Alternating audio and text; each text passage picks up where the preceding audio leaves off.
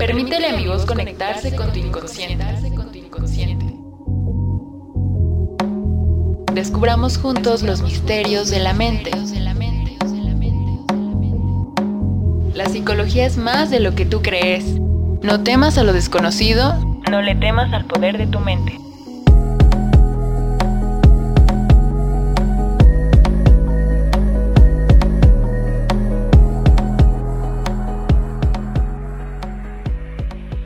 Hipnosis.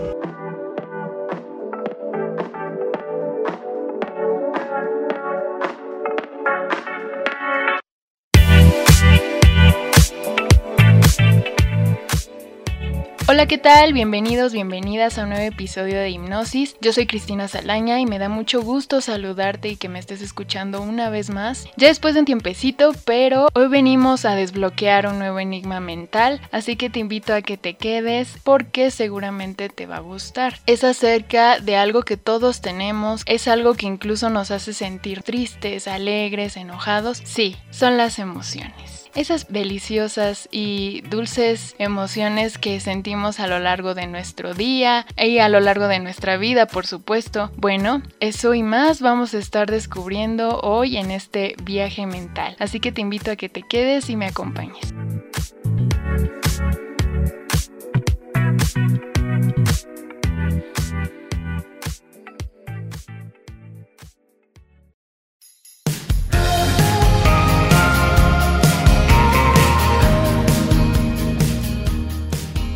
Y bueno, como les comento, este tema de hoy está muy interesante. Vamos a estar hablando de nuestras emociones, esas deliciosas emociones, ese rico cóctel de emociones que a veces tenemos en situaciones diversas, en situaciones específicas. Pues hoy vamos a platicar un poco acerca de ellas, vamos a conocerlas y lo vamos a hacer por medio de una película muy bonita, me parece muy bonita, muy interesante.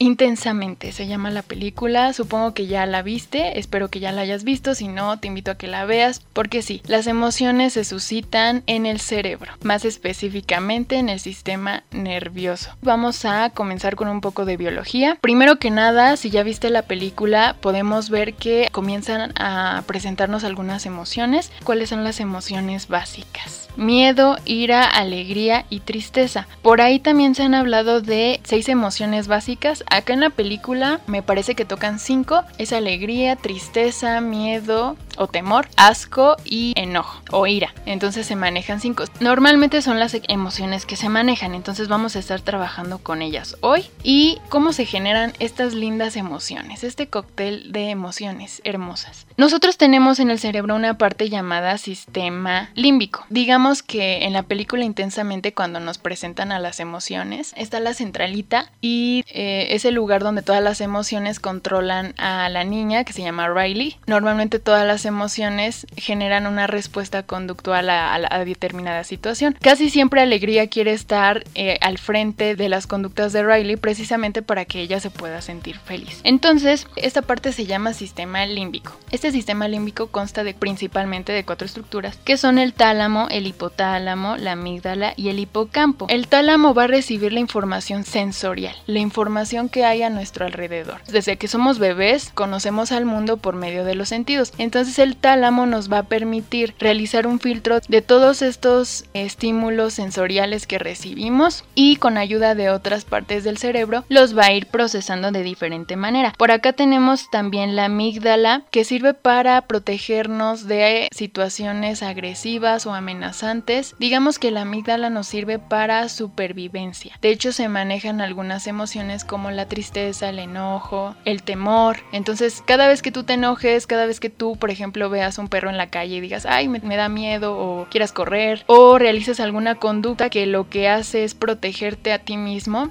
como lo dije anteriormente, para sobrevivir, pues sí, estás utilizando la amígdala. Enseguida también tenemos lo que es el hipotálamo. El hipotálamo también se encuentra dentro del sistema límbico, va a interferir en la regulación de las emociones, los ciclos de sueño, la tensión arterial. Ok, ¿y para qué nos va a servir el hipocampo? El hipocampo es una estructura del cerebro que está relacionada con regulación de la emoción, el aprendizaje y la memoria. Entonces hagan de cuenta que cuando tenemos una lesión a veces se generan lo que son diferentes problemas en la memoria a corto plazo, la memoria a largo plazo. ¿Qué sucede cuando cuando tenemos alguna lesión cerebral en esta área, bueno, probablemente causen problemas en la memoria y por lo tanto se pueden afectar la memoria a corto plazo, la memoria a largo plazo, memoria episódica. De hecho, también hay algunas pérdidas de memoria a causa psicológica. Sin embargo, tiene una etiología distinta. Por ejemplo, una pérdida de memoria en un accidente puede ser meramente una lesión cerebral. Sin embargo, la pérdida de memoria a causas psicológicas puede deberse a mucho estrés o incluso depresión. No te acuerdas de algunas partes de tu vida, de algunos sucesos de tu pasado. Eso es lo que llega a suceder con la memoria. Pero bueno, ya platicando de estas cuatro estructuras que te mencioné, tálamo, hipotálamo, amígdala e hipocampo, entre otras estructuras, pero principalmente estas nos ayudan a la regulación de emociones. ¿Por qué son importantes las emociones? En primer lugar, te podría decir que son importantes porque controlan conductas complejas del ser humano como la motivación y el aprendizaje. Y en segundo lugar, son importantes porque la mayoría de las enfermedades psiquiátricas más devastadoras pueden ser la depresión, que se maneja una profunda tristeza, la esquizofrenia y otros trastornos del estado de ánimo. Todos estos involucran desórdenes emocionales. Por eso es importante cuidarlas. Un manejo emocional adecuado va a hacer que tengamos un bienestar en nuestra salud mental. Para eso sirve exactamente la terapia, para saber cómo están nuestras emociones, cómo están hoy, si hay algún desequilibrio, por qué existe el desequilibrio. Entonces, en un momento de la película, tristeza y alegría son succionadas y digamos que en la centralita se queda nada más asco, miedo y enojo, y ellas se encargan ahora de manejar las emociones de Riley. Ella empieza a tener conductas como falta la alegría y tristeza. Riley empieza a tener conductas que no sabe manejar adecuadamente. De hecho, existe algo llamado aplanamiento afectivo, que es un síntoma relacionado con la falta de expresión y experimentación de emociones. Esto es un poco de lo que le pasa a Riley, porque cuando falta alegría y tristeza, Riley empieza a no actuar de forma adecuada ante diversas situaciones. Es precisamente porque le están faltando estas emociones importantes. En esta película, tristeza y alegría quieren regresar al cuartel y en el camino se encuentran con algunos mentaleros y ellos están hablando y dicen: ¿los números de teléfono los conservamos o no? Y le dice el otro: no son necesarios, están en su teléfono, y boom, van a la basura. Y de hecho es muy cierto. Hoy en día, ¿cuáles números de teléfono son los que te sabes de memoria? Porque normalmente lo que hacemos ya es entrar al celular. Probablemente te sepas el tuyo, el de dos personas más, pero usualmente lo que pasa es que como ya todo lo tenemos en el celular, ya no tenemos que recordarlo. Puede ser una ventaja, pero también una desventaja en el sentido de que ya todo lo guardamos y ya no nos preocupa recordar algo. Entonces, hagamos de cuenta que la memoria es como un ordenador, solamente que el ordenador ejecuta programas que ya están en el sistema y en cambio la memoria del ser humano se adapta a nuevas situaciones. Hay veces que incluso queremos memorizar algunos conceptos, sin embargo nos cuesta mucho trabajo. Por ahí hay una frase del escritor francés François de La Rochefoucauld, decía irónicamente que todo el mundo se queja de su mala memoria pero nadie de su poco entendimiento. Realmente muchas personas tratan de memorizar a veces conceptos que ni siquiera han comprendido bien, y eso nos ha sucedido.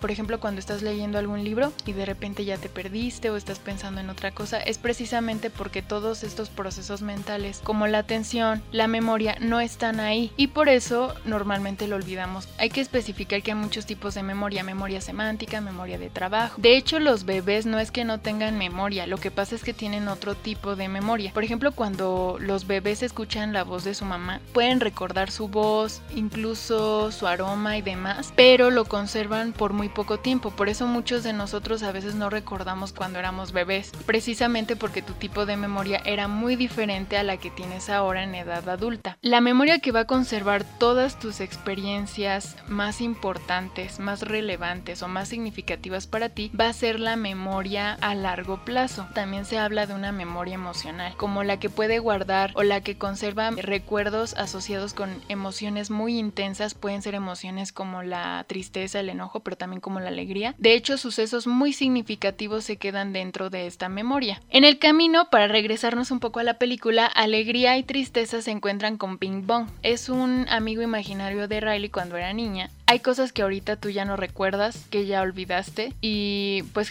probablemente jamás las vayas a recordar. Y es lo que pasa, es lo que le pasa en la película Bing Bong. También hay un aspecto que en la película visitan, que es el subconsciente. Es donde se guardan todos los temores o todas las vivencias que fueron en algún momento traumáticas. Se maneja el subconsciente en la película, sin embargo es un concepto o un término que se utiliza en la psicología clásica. Y normalmente los seguidores del psicoanálisis rechazaron este este concepto porque según ellos se prestaba a equívocos metodológicos. Así que para la corriente del psicoanálisis es más correcto hablar del inconsciente. Bueno, en un principio te hablé de algunas estructuras como el tálamo, el hipotálamo, la amígdala, el hipocampo. Hay otros neurotransmisores u hormonas que también ayudan a secretar diferentes emociones. Por ejemplo, la dopamina es el centro del placer, ya que regula la motivación y el deseo y hace que repitamos conductas. Otra hormona es la oxitocina, llamada la hormona del amor o la hormona del apego, que también hace que estas emociones se generen continuamente.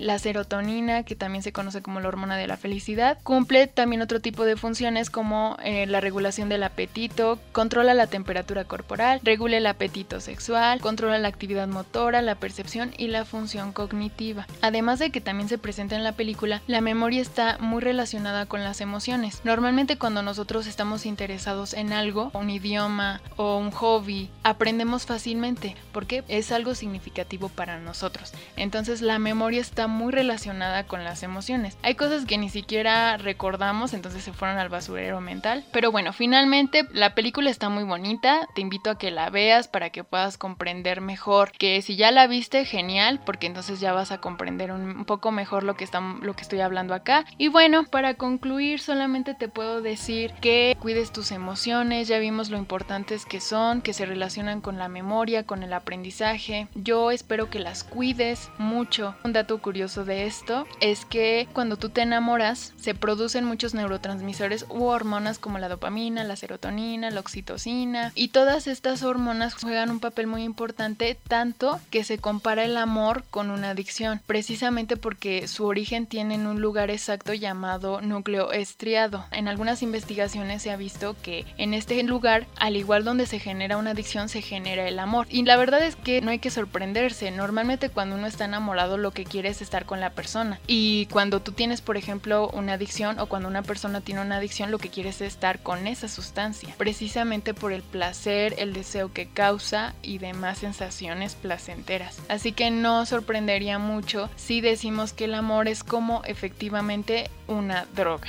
Y bueno, gracias por escucharme. En este momento ya acabamos nuestro viaje mental, así que espero que te haya gustado mucho, que lo hayas disfrutado, y ya nos veremos muy pronto en otro episodio de Hipnosis, descubriendo más enigmas mentales. Al micrófono se despide y te saluda Cristina Zalaña.